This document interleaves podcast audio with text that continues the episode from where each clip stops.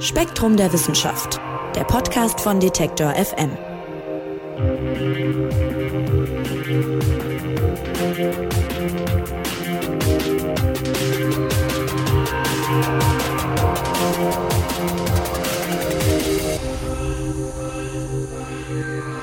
Hallo und herzlich willkommen hier beim Spektrum Podcast. Mein Name ist Marc Zimmer und ich freue mich, dass ihr dabei seid.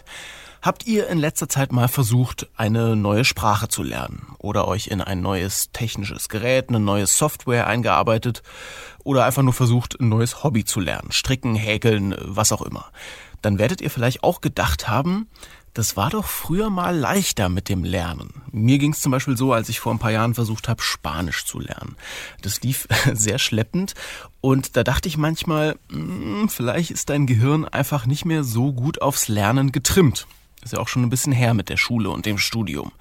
Aber man kann in jedem Alter noch gut lernen, sagen wissenschaftliche Studien.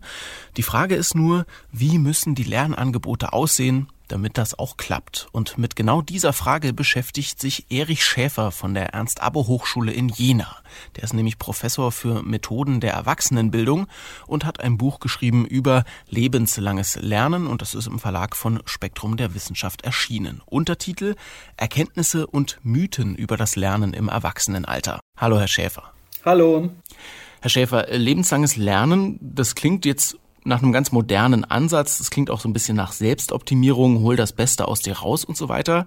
Die Idee ist aber tatsächlich schon recht alt, wie Sie mir verraten haben. Wo hat das Ganze denn seine Ursprünge?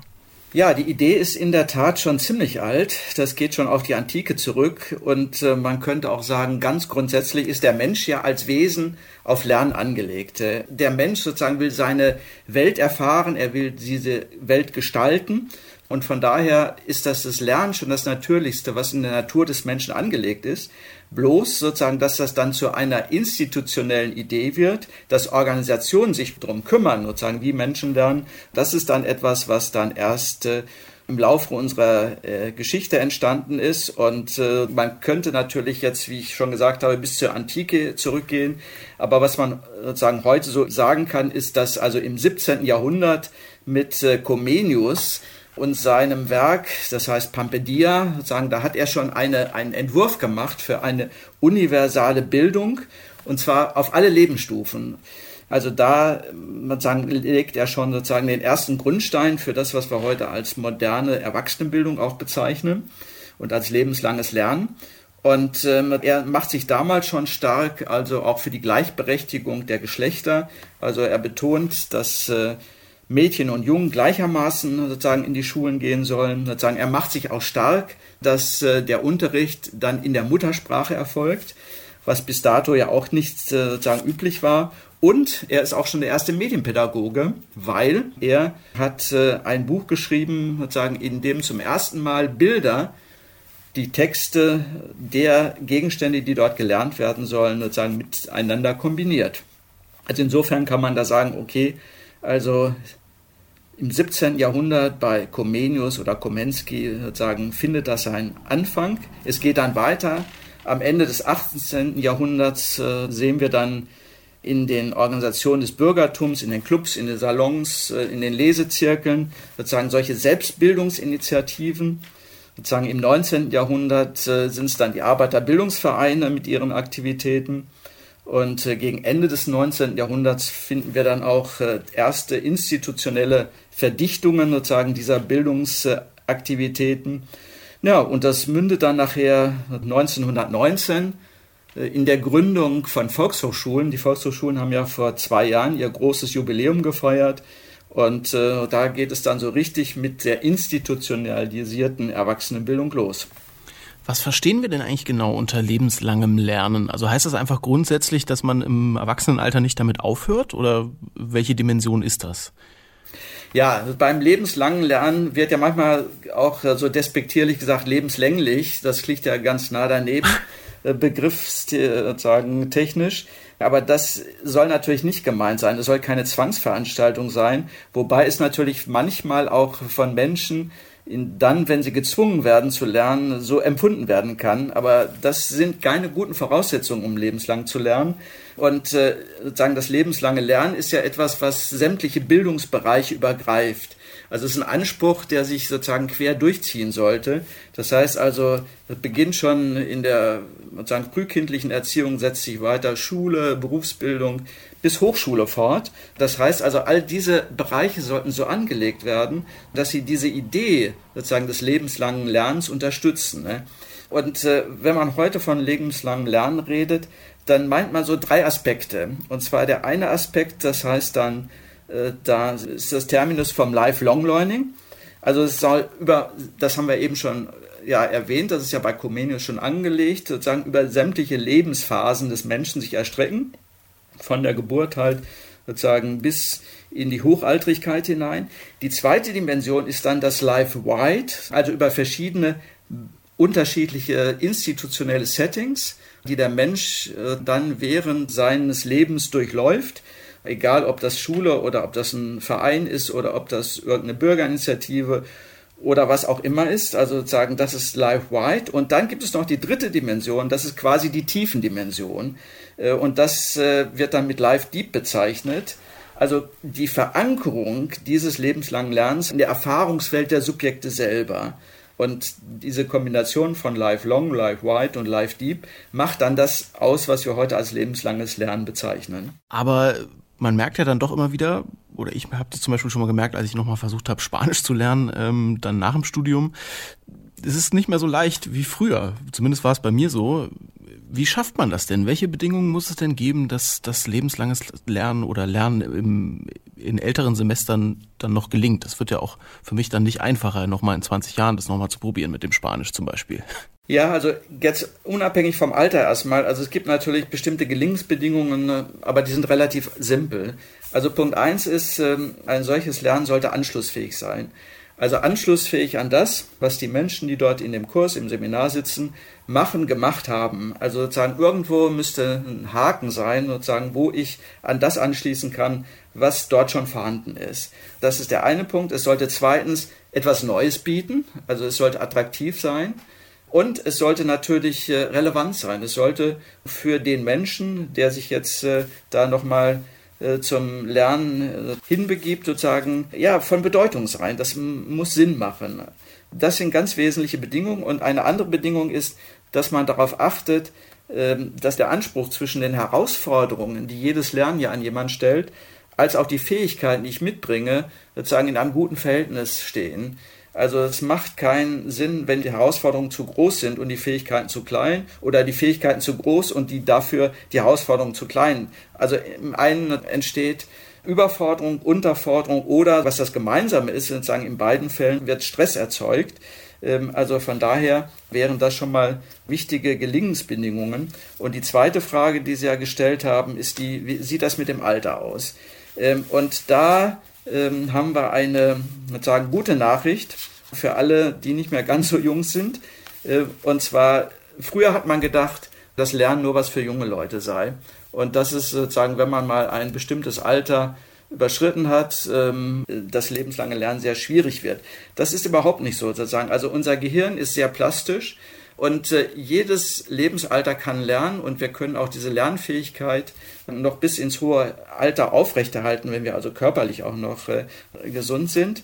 Und jedes Alter hat sozusagen seine spezifischen Fähigkeiten und Fertigkeiten. Ähm, und äh, von daher sind manchmal sozusagen die Unterschiede äh, gar nicht so äh, vom Alter abhängig, sondern vom sozialen Status sozusagen, äh, vom Bildungsniveau etc. Also von daher kann man nicht sagen, sozusagen, dass es jetzt hier diametrale Unterschiede gibt und Lernen nur in jüngeren Jahren möglich wäre. Das ist überhaupt nicht der Fall. Wir wissen heute, dass auch bestimmte Kompetenzen auch erst sozusagen im höheren Lebensalter richtig zum Tragen kommen. Natürlich gibt es auch Bereiche, wo man sagt, okay, also wenn ich jetzt motorische Dinge sozusagen ansehe, die mit viel Bewegung zusammenhängen, dass die natürlich jüngeren Menschen leichter fallen. Man kann das vielleicht sozusagen so veranschaulichen. Ich habe da mal ein Bild. Und zwar stellen wir uns vor, sozusagen, wir wollen ein Haus bauen. Und wenn wir ein Haus bauen wollen, dann ist da erstmal sozusagen eine, eine Bodenplatte. Wenn wir anfangen und auf dieser Bodenplatte bauen wir jetzt verschiedene haben wir einen Grundriss und nach dem Grundriss bauen wir auf. So den Grundriss zu bekommen, ist manchmal gar nicht so einfach. Das heißt also sozusagen in einem jungen Lebensalter muss ich erstmal sozusagen mich orientieren. Ich muss mich entscheiden, was ich denn machen will, wo ich Mauern hochziehen will. Wenn ich dann allerdings in einem höheren Lebensalter dann schon sozusagen den Grundriss gemacht habe und die ersten Mauern aufgezogen habe, dann komme ich zu dem Punkt, äh, sozusagen, wo ich dann an die Innenausstattung gehe. Das heißt also, dann bewege ich mich schon etwas kleinteiliger. Das hat natürlich dann einerseits den Vorteil, da ich schon diese Struktur kenne, in der ich mich bewege. Andererseits kann das natürlich auch ein limitierender Faktor sein, weil es ist dann nicht mehr so einfach, bestimmte Mauern einzureißen oder einen Anbau zu machen. Das kann man natürlich alles machen, das wird ja auch gemacht. Und im Lernen ist so ähnlich. Also am Anfang sozusagen muss ich erstmal mir alles erarbeiten und äh, also das ist eine Herausforderung. Und später ist dann die Herausforderung, mit den Strukturen, die schon da sind, umzugehen. Und insofern sozusagen hat das Vor- und Nachteile. Und ähm, man kann nur sagen, jedes Lebensalter hat natürlich seine ganz spezifischen Herausforderungen. Und wenn wir jetzt von Alter reden, da hat sich ja auch ganz vieles geändert. Also heute geht man davon aus, also dass das mittlere Lebensalter so also von 25 bis 45 geht sozusagen und Alter eigentlich erst mit 65 beginnt und dann sozusagen richtig alt wird man dann erst, wenn man 80 ist, sozusagen. Das sind so die Kategorien, in denen man da denken muss. Also von daher ist man sozusagen bis zu dem Zeitpunkt, wo man in Rente geht, auf jeden Fall sozusagen noch, äh, äh was das Lernen angeht, äh, von der Natur gut ausgestattet, um das gut zu bewältigen. Jetzt kennt bestimmt jeder diese Lerntypen, die man gerne benennt. Das kenne ich noch aus der Schule, aber auch aus dem Studium. Es gab immer die Leute, die gesagt haben, ich brauche den Druck zum Beispiel, um irgendwas gut auswendig lernen zu können. Und andere haben gesagt, ich brauche gewisse Freiheiten, damit ich mich im Thema überhaupt äh, nähern kann. Das stand sich immer so ein bisschen diametral gegenüber. Jetzt äh, habe ich aber in Ihrem Buch gelesen, diese Lerntypen gibt es der Forschung zufolge eigentlich gar nicht. Ja, das ist richtig. Das findet man immer wieder, sozusagen, wenn man gerade auch so die populärwissenschaftliche Literatur anschaut. Dort findet man immer wieder das Konzept der Lerntypen und dann sagt man, okay, der eine ist ein visueller Typ, der andere ist ein haptischer Typ. Aber wenn man sich jetzt die Untersuchungen dazu anschaut, dann kann man sagen, okay, es gibt keine empirische Evidenz für dieses Konzept der Lerntypen. Und dieses Lerntypen ist ja sozusagen auch ein sehr stark verdinglichendes Konzept. Das heißt also, wir stecken Menschen sozusagen dann in Schubladen und werden sozusagen dieser Komplexität des Menschen gar nicht gerecht. Äh, und natürlich kommt es auch auf Kontextbedingungen an, unter denen gelernt wird. Und was vielleicht das Schlimmste ist, so dass wir Menschen sozusagen nicht als Subjekte sozusagen wahrnehmen, wenn wir sie so kategorisieren, sondern zu Objekten machen. Äh, und äh, das soll ja auf keinen Fall der Fall sein. Also wenn es jetzt keine Lerntypen gibt, dann kann man aber trotzdem sagen, man könnte man sowas sagen, es gibt so eine Art von Lerntypologie. Und diese Lerntypologie, daran orientiert man sich dran, dass es sozusagen unterschiedliche Schwerpunkte in Lernprozessen gibt. Also man kann sagen, auf der einen Seite gibt es Menschen, die lernen stärker durch aktives Experimentieren und auf der anderen Seite Menschen sozusagen, die beobachten stärker, die reflektieren stärker. Wobei es kommt natürlich mal alles zusammen, aber sozusagen das Mischungsverhältnis kann dann unterschiedlich sein. Und auf der anderen Seite, also zwischen aktivem Experimentieren und Reflektieren, kann man auch auf einer zweiten Dimension noch sagen, da gibt es sowas wie eine konkrete Erfahrung oder eine abstrakte Begriffsbildung. Und dazwischen kann man dann unterschiedliche Kategorien bilden. Dann kann man sagen, okay, die einen sind eher die Denker, die anderen sind eher die Entscheider, die anderen eher die Praktiker oder sozusagen diejenigen, die selber etwas erfinden oder entdecken wollen oder forschen wollen. Also von daher gibt es schon sozusagen unterschiedliche Ausprägungen, aber ich würde warnen vor sozusagen dieser äh, Schubladen, äh, vor diesem Schubladendenken von den Lerntypen. Sie haben ja im Vorfeld verraten, dass es äh, beim lebenslangen Lernen gar nicht unbedingt so sehr darauf ankommt, was man denn da genau lernt, sondern es kann auch schon einfach sehr wichtig sein für Menschen, gerade in höherem Alter, dass man überhaupt was lernt. Inwiefern? Ein Lernen ist immer sozusagen ein in Beziehung gehen, sage ich dazu. Und zwar, man geht auf unterschiedlichen Ebenen sozusagen zu sich, zu dem Kontext, in dem man lernt und zu dem eigentlichen Lerngegenstand in Beziehung. Und bevor ich zu dem Lerngegenstand in Beziehung gehe, sollte ich zu mir selber in Beziehung gehen. Also das heißt, also wir können uns das so vorstellen und sagen, äh, in uns selber sind immer ganz viele Stimmen. Wir kennen das, äh, wenn wir von einem nach irgendetwas gefragt werden. Und dann, wenn wir uns in uns reinhören, dann stellen wir fest, also da gibt es einen, der sagt ja, der andere sagt nein, der andere sagt vielleicht. Und ähm, so ist das auch in Bezug auf das Lernen. Ähm, also wenn ich äh, sozusagen selber mich erforsche im Bezug auf Lernen, dann sollte ich auch erstmal gucken, wie sieht das in mir selber aus. Also quasi so eine kleine innere Teamkonferenz machen, um zu klären, sozusagen, was will ich denn eigentlich? Was bedeutet für mich Lernen dort und wo will ich hin? Ähm, und das wäre die erste Voraussetzung. Die zweite Voraussetzung ist, der Kontext, in dem Lernen stattfindet, ist enorm wichtig. Und wir wissen das alle sozusagen sowohl im familiären als auch im beruflichen Umfeld. Es kommt ganz viel darauf an, was die Menschen, mit denen ich zusammenarbeite oder zusammenlebe, sozusagen davon halten, wie sie dazu stehen, ob sie mich in dem, was ich dort tue, unterstützen ne? oder ob sie das kritisch sehen. Also der Kontext spielt eine enorm wichtige Rolle und wir kennen das ja auch alle manchmal, gehen wir vielleicht sozusagen in einen Kurs, weil es da in diesem Kurs auch eine Gemeinschaft da ist, die einfach toll ist, weil da tolle Menschen sind, die man trifft, mit denen man sich austauschen kann. Das heißt also auch dieser soziale Aspekt kann beim Lernen enorm wichtiger sein. Ja, und der dritte Punkt ist dann in Beziehung gehen zum eigenen Lerngegenstand. Es gibt ja so Felder, wo Menschen denken, das liegt ihnen überhaupt nicht. Mathematik ist immer wieder so ein Feld, ja. Und dann, dass man mhm. da erforscht, okay, also was könnte, was könnte mich denn daran interessieren? Wo ist denn ein Anknüpfungspunkt? Wie kann ich das, was auf den ersten Blick vielleicht etwas äh, absonderlich oder mir fremd erscheint, wie kann ich mir das zu eigen machen und wie kann ich da etwas entdecken, so dass ich selber sozusagen auch da in Beziehung gehen kann zu diesem Lerngegenstand? Lassen Sie uns nochmal über Ihre Arbeit konkret reden. Sie unterrichten ja jetzt nicht in erster Linie selber, sondern machen sich Gedanken darüber, wie lebenslanges Lernen gelingen kann. Und das stelle ich mir aus der Außenperspektive eigentlich ziemlich schwierig vor, weil ja, wie Sie eben auch ausgeführt haben, jeder Mensch anders lernt, sind ja alles Individuen, bei denen das anders abläuft. Äh, lässt sich Lernerfolg da überhaupt irgendwie belegen und lässt sich daraus dann was Allgemeingültiges ableiten oder wie arbeiten Sie jetzt konkret? Ja, also sozusagen, klar, ich arbeite einerseits theoretisch, aber andererseits arbeite ich auch ganz praktisch, weil, also ich habe einen sozusagen weiterbildenden Studiengang, in dem ich äh, selbst Studiengangsleiter bin und ganz viel auch lehre. Das heißt also, in dem Sinne mache ich auch Erwachsenenbildung und jedes Seminar, was ich mache, sozusagen ist in diesem Sinne auch praktische Erwachsenenbildung. Und außerdem bin ich auch äh, in den Volkshochschulen aktiv und zertifiziere auch Weiterbildungseinrichtungen. Also von daher ist das für mich natürlich sozusagen tägliche Praxis. Ähm, auf Ihre Frage zurück, also wie kann man jetzt ähm, sozusagen Erfolg denn ein Stück weit operationalisieren? Also da gibt es ähm, verschiedene Ansätze. Einer wäre über Zufriedenheit.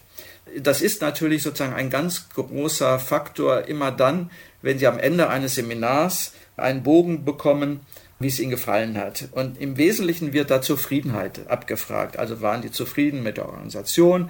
Waren sie zufrieden mit dem Dozierenden? Ist er auf sie eingegangen? Waren sie zufrieden mit der Abwicklung der, auf administrativer Art etc.? Das wäre die erste Ebene. Die zweite Ebene wäre der Lernerfolg. Der Lernerfolg, der wird dann meistens in Form von Tests oder Prüfungen überprüft. Und dann kann man sagen, okay, sozusagen, ich habe die Punktezahl erreicht oder sozusagen, ich habe das Zertifikat bekommen. Das ist die zweite Ebene. Die dritte Ebene wäre, habe ich das auch wirklich umgesetzt? Und da wird es schon schwieriger, das auch empirisch dann zu fassen. Also Transfererfolg. Ich würde sagen, konnte das, was ich gelernt habe, dann auch in meiner Praxis Realität werden. Das ist die dritte Ebene. Und die vierte Ebene wäre dann auch gerade bei Wirtschaftsunternehmen, inwiefern hat sich diese Investition in die Weiterbildung bei meinen Mitarbeitenden gelohnt? Also ist der Geschäftserfolg sozusagen größer geworden oder nicht. Da wird es natürlich noch schwieriger, weil natürlich ganz viele Faktoren da auch wieder zusätzlich noch eine Rolle spielen. Aber es gibt heute schon Untersuchungen, die eindeutig nachweisen, also dass Weiterbildung sozusagen monetäre als auch nicht monetäre Erträge hatte.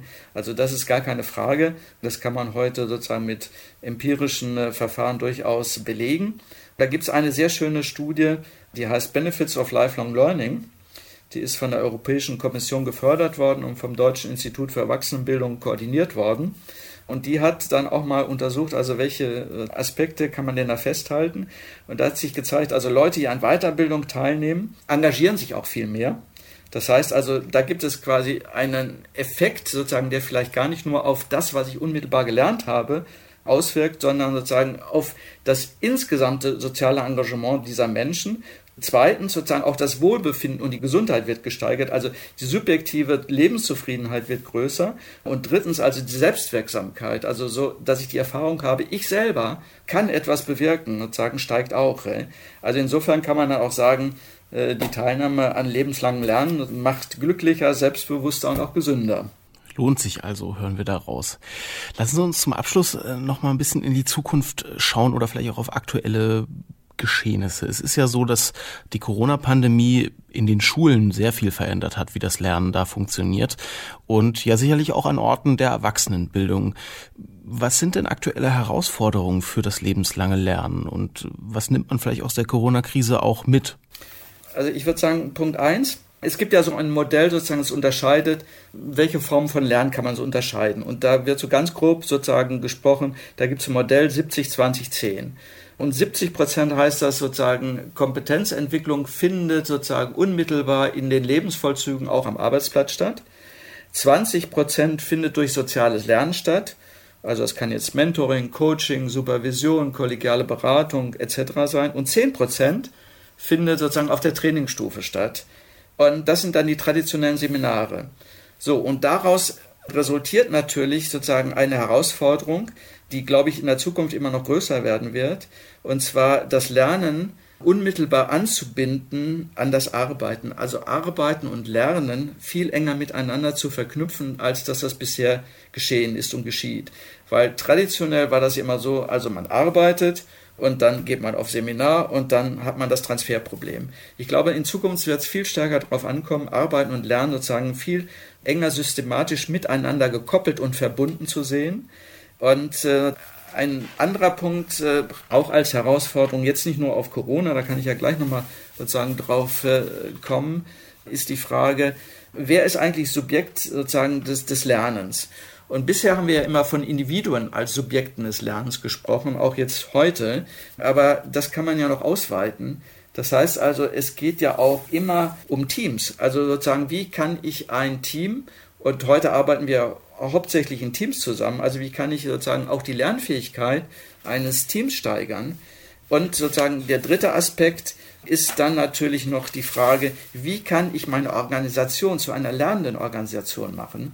Das ist eine ganz spannende Frage. Das, da reden heute viele drüber, über lernende Organisationen. Aber wie mache ich das denn eigentlich? Wie kann ich sozusagen die individuellen Lernprozesse, die Teamprozesse als auch die Organisationsentwicklung so miteinander koppeln, dass das zu einer lernenden Organisation wird.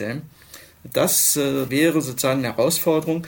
Der andere Herausforderung sozusagen sehe ich darin, dass man natürlich sozusagen die institutionellen Strukturen von der Weiterbildung ähm, noch viel stärker machen muss, weil sozusagen das ist ein sehr fragiler Bereich und das hat sich auch in der Corona-Krise gezeigt. Also, dass da doch ähm, sozusagen sehr zum Teil instabile Strukturen sind, auch aufgrund dieser sozusagen Zersplittertheit dieses Bereichs, auch sozusagen viele kleine Einrichtungen. Und da hat natürlich sozusagen auch ein enormer Digitalisierungsschub stattgefunden. Und das Digitale sozusagen ist auch jetzt in das Soziale eingedrungen und verbindet sich. Also, und sozusagen diese Unterscheidung zwischen digital und analog wird man, glaube ich, in Zukunft gar nicht mehr machen können. Also, das sind alles hybride Formate, die sich dort herausfinden, weil auch jetzt nach den Lockdowns hat man festgestellt, sozusagen, wie wichtig es wieder ist, so sich real zu treffen weil das natürlich nochmal andere Qualitäten hat, die man auch sozusagen bei den ganzen Zoom-Konferenzen vermisst hat.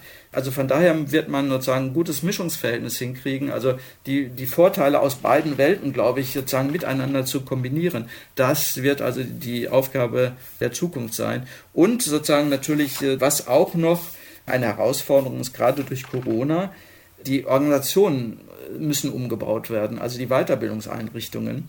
Und ähm, ich habe auch gerade wieder ein Projekt gemacht, ähm, da ging es äh, um Digitalisierungsstrategie äh, sozusagen bei Weiterbildungseinrichtungen.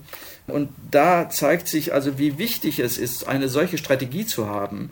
Also nicht nur jetzt ein paar technische Geräte anzuschaffen, Whiteboard und so weiter, sondern sozusagen, dass man wirklich eine, eine Idee davon haben muss, wie diese Organisation insgesamt sich in Zukunft aufstellt, weil die Digitalisierung betrifft ja nicht nur das Lehren und Lernen, das betrifft ja das gesamte Programmangebot, das betrifft ja die Administration, die Kommunikation mit den Kundinnen, mit den Teilnehmern, das betrifft die Qualifikation des Weiterbildungspersonals. Also sozusagen, das sind ganz viele Facetten, die dort eine Rolle spielen, die zu berücksichtigen sind, wenn es um Digitalisierung geht. Und dann ist natürlich sozusagen auf größerer Ebene natürlich die Frage, was macht jetzt Digitalisierung sozusagen mit bisher schon bestehenden Bildungsprivilegien? Also inwiefern kann es gelingen, ne? also diese Disparitäten, ne, die ja durchaus vorhanden sind, abzubauen? Oder trägt dann sozusagen die Digitalisierung möglicherweise dazu bei, dass die Unterschiede noch größer werden? Und was ist eigentlich sozusagen mit der Dominanz der Digitalkonzerne? Also werden die Bildung zur Ware machen? Und was ist dann mit einer Bildung als öffentlichem Gut, was für allen zugänglich sein sollte? Ich denke, das werden einige der Fragen sein, die uns äh, in Zukunft beschäftigen werden. Hm, sehr spannende und sehr relevante Fragen auch. Ähm, Herr Schäfer, abschließende Frage von mir. Wenn Sie dem System des lebenslangen Lernens in Deutschland eine Schulnote geben müssten, welche wäre das? Ah ja, okay. ähm, also da tue ich mich schwer. Sozusagen, lassen Sie mich mal so antworten. Ähm, es wird ja vom äh, lebenslangen Lernen und vom Weiterbildungssektor als quartären Bildungsbereich äh, gesprochen. Und manchmal habe ich den Eindruck, dass der quartäre Bildungsbereich eher das fünfte Rad am Wagen ist. Ähm, also wenn das wirklich der quartäre Bildungsbereich ist, dann sollte da noch in Zukunft sozusagen viel mehr geschehen, damit äh, sozusagen die Infrastrukturen gestärkt werden und damit auch sozusagen die Möglichkeit der Menschen, sich darüber informieren zu können, noch viel größer wird. Also ich glaube, wir brauchen ganz viel auch an, an, an Strukturen sozusagen für eine gute Weiterbildungsberatung. Also von daher wäre jetzt mein Wunsch, ähm, sozusagen vom fünften Rad am Wagen wirklich zum vierten Bereich des Bildungswesens sagt Erich Schäfer, Professor für Methoden der Erwachsenenbildung an der Ernst-Abo-Hochschule in Jena. Und wer mehr über lebenslanges Lernen erfahren möchte, dem sei das Buch Lebenslanges Lernen, Erkenntnisse und Mythen über das Lernen im Erwachsenenalter empfohlen, das der Herr Schäfer geschrieben hat und das im Verlag von Spektrum der Wissenschaft erschienen ist. Ich sag vielen Dank, Herr Schäfer. Ich danke auch, Herr Zimmer. Und das war's für diese Woche hier beim Spektrum Podcast. Vielen Dank, dass ihr zugehört habt. Abonniert uns doch gerne, wenn ihr das noch nicht gemacht habt. Und schaut mal auf detektor.fm vorbei für noch mehr spannende Podcasts. Mein Name ist Marc Zimmer. Macht's gut und bis nächste Woche. Spektrum der Wissenschaft. Der Podcast von Detektor FM.